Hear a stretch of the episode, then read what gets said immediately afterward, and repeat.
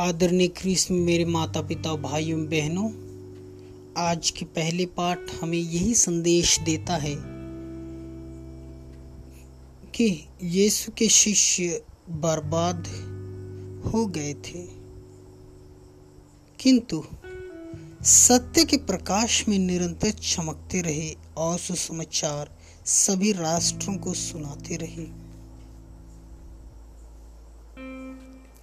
पिता ईश्वर ने संसार को इतना प्यार किया कि उसने अपने इकलौते पुत्र यीशु ख्रीस्त को इस संसार में भेजकर उन्हें सुसमाचार प्रचार करने का और पूरी दुनिया को पापों से मुक्त करने का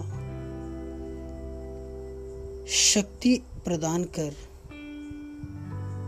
उन्हें अभिषिक्त कर हमारे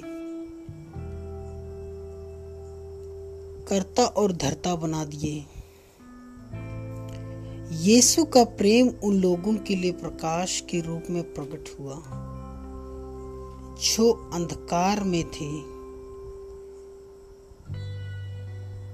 मानव को पूर्ण स्वतंत्रता है कि वह अंधकार में रह, रहे। या प्रकाश में।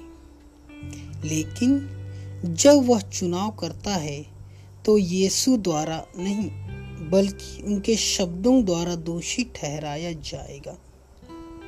क्योंकि यीशु ने अधिकार के साथ शिक्षा दी और उनका अधिकार उनके शब्दों की सत्यता से प्रवाहित होती है।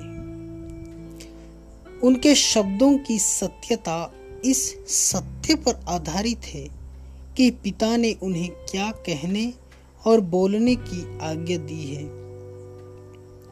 हम सभी जानते हैं कि अनंत जीवन का कोई मोल नहीं है। वह अनमोल है। आज हम उसी वचन पर विश्वास करते हैं, जिस वचन को प्रभु यीशु हम सबों को देने के लिए एक मानव रूप धारण कर हमारे बीच पधारे। तो प्यारे माता पिता भाइयों, बहनों, आज हम उसी को अपनाते हुए उसका धारण करें, उनका अनुसरण करें। और आज हम देखते हैं कि यीशु सुसमाचार में स्पष्ट रूप से हमसे पुष्टि करते हैं।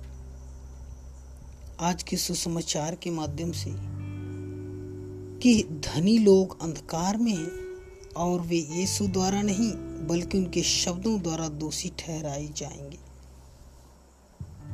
हम बहुत बार दुनियाई आज्ञानता, अहंकार मौज मस्ती भ्रष्टाचार, घूसखोरी ईर्ष्या, दास्ता और अन्य प्रकार की बुराइयों के अंधेरे में रहते हैं। तो हमें प्रकाश में आने के लिए इन सभी बुराइयों पर विजय पाने की आवश्यकता है। विजय पाने की ज़रूरत है। तो हम प्रभु यीशु के वचनों पर विश्वास करते हुए उस या इन बुराइयों पर विजय प्राप्त कर सकते हैं। तो आइए हम प्रभु पर विश्वास करें और इन बुराइयों को लड़ने के लिए प्रभु से शक्ति मांगें। आमीन।